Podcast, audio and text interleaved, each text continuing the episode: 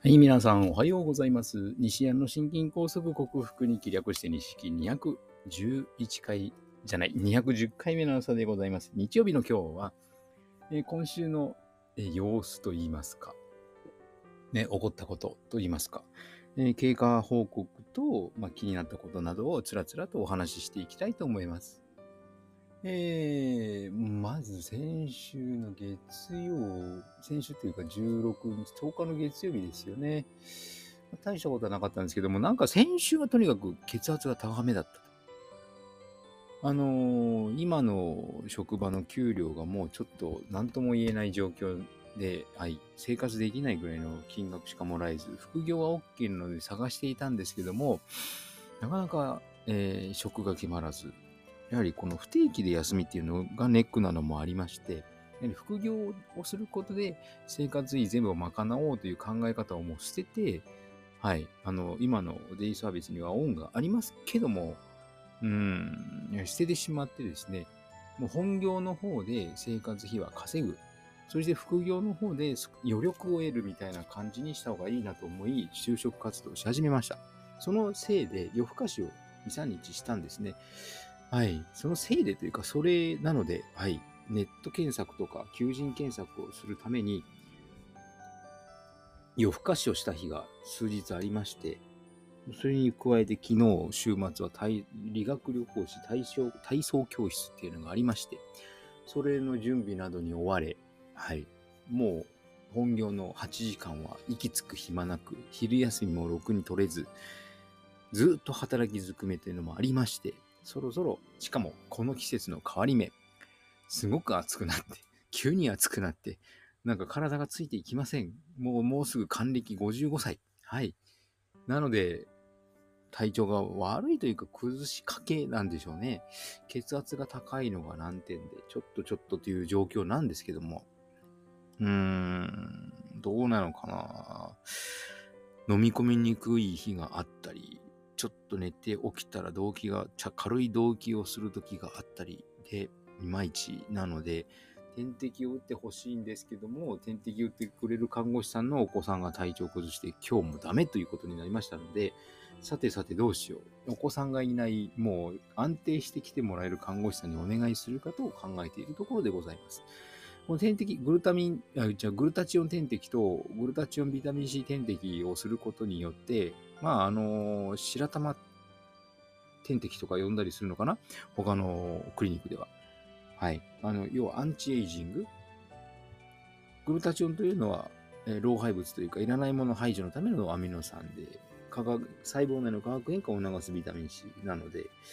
まあ、スパイクタンパク排除に働くのであろうというふうに自分は考えているんですけども、それをしてみて、この症状を改善しなければ、まあ、いっそのこと、それこそ職場を変えるか、そんな状態ですよね。はい。で、その一方で、はい、えー、もみほぐし屋さんのバイトをしていたので、復帰研修を受けたり、その時の、えー講師の人が以前教わった人だったので、なんか劇的というか、うん、嬉しい再会になったり、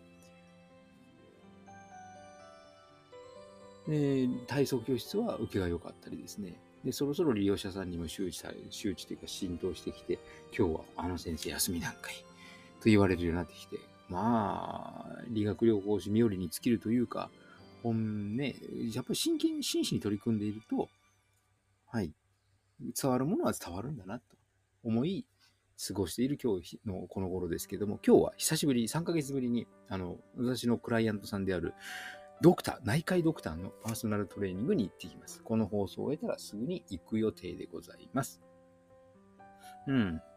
大した放送にはなってませんけども、やはりあの糖質を取った時っていうのが非常に、ね、あの血圧が上がる。やっぱり食後血糖値が上がって、あの血液に粘性ができると血圧が上がるんだろうなと。そこで、こう、すかさず食後に運動すればいいんでしょうけども、できる日があったり、できない日があったり、疲れてたり、ね、っていうのがあるので、いかんなと思っているところではございますが、極力週に3回ぐらいは筋トレ、ちょっと、たとえちょっとでも、ああ、それって努力じゃないんじゃないっていうぐらいの努力を積み重ねていくのが大事。やらないは全くゼロですからね。0よりも、たとえ0.3でも0.5でもやるに、1、満足いくほどの1ではないにしても何かをやる。今週はこれでいきたいと思っております。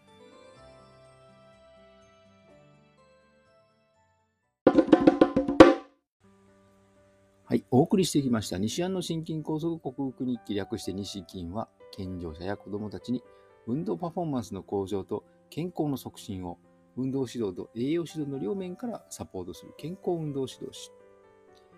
心身に障害を負ってしまった方々に医学的リハビリテーションを施す理学療法士。そして癒しの環境を提供し、安心安全なほっこりした笑いを引き出して、平和をもたらす笑い療法士として活動する私、西田隆が、コロナワクチン接種を多数回、4回、5回、6回と行った方々に囲まれて仕事をしているという、そういった仕事状況によって、被ったというか、かかったというか、シェディング被害と呼ばれる、えー、そういった症状ですね。私の場合は心筋梗塞のような狭心症のような症状。はい。それを、えー、手術や薬で何とかするのではなく、オーソボレキュラー分子整合栄養学と呼ばれる栄養療法にて、サプリメントと食べ物で必要十二分な栄養を補給し、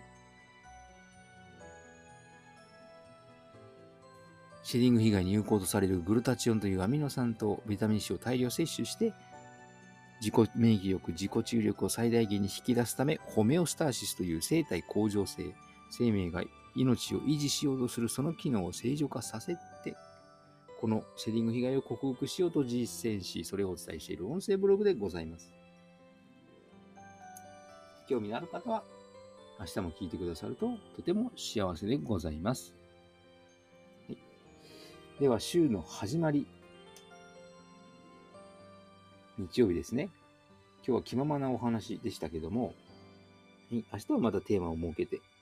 糖質制限に関することになるとは思いますが、明日は、のテーマは、いいかどうか、スクラップビルドの話をちょっと深掘りしたいと思います。それでは皆さんまた明日。良い一日、良い日曜日をお過ごしください。西田隆でした。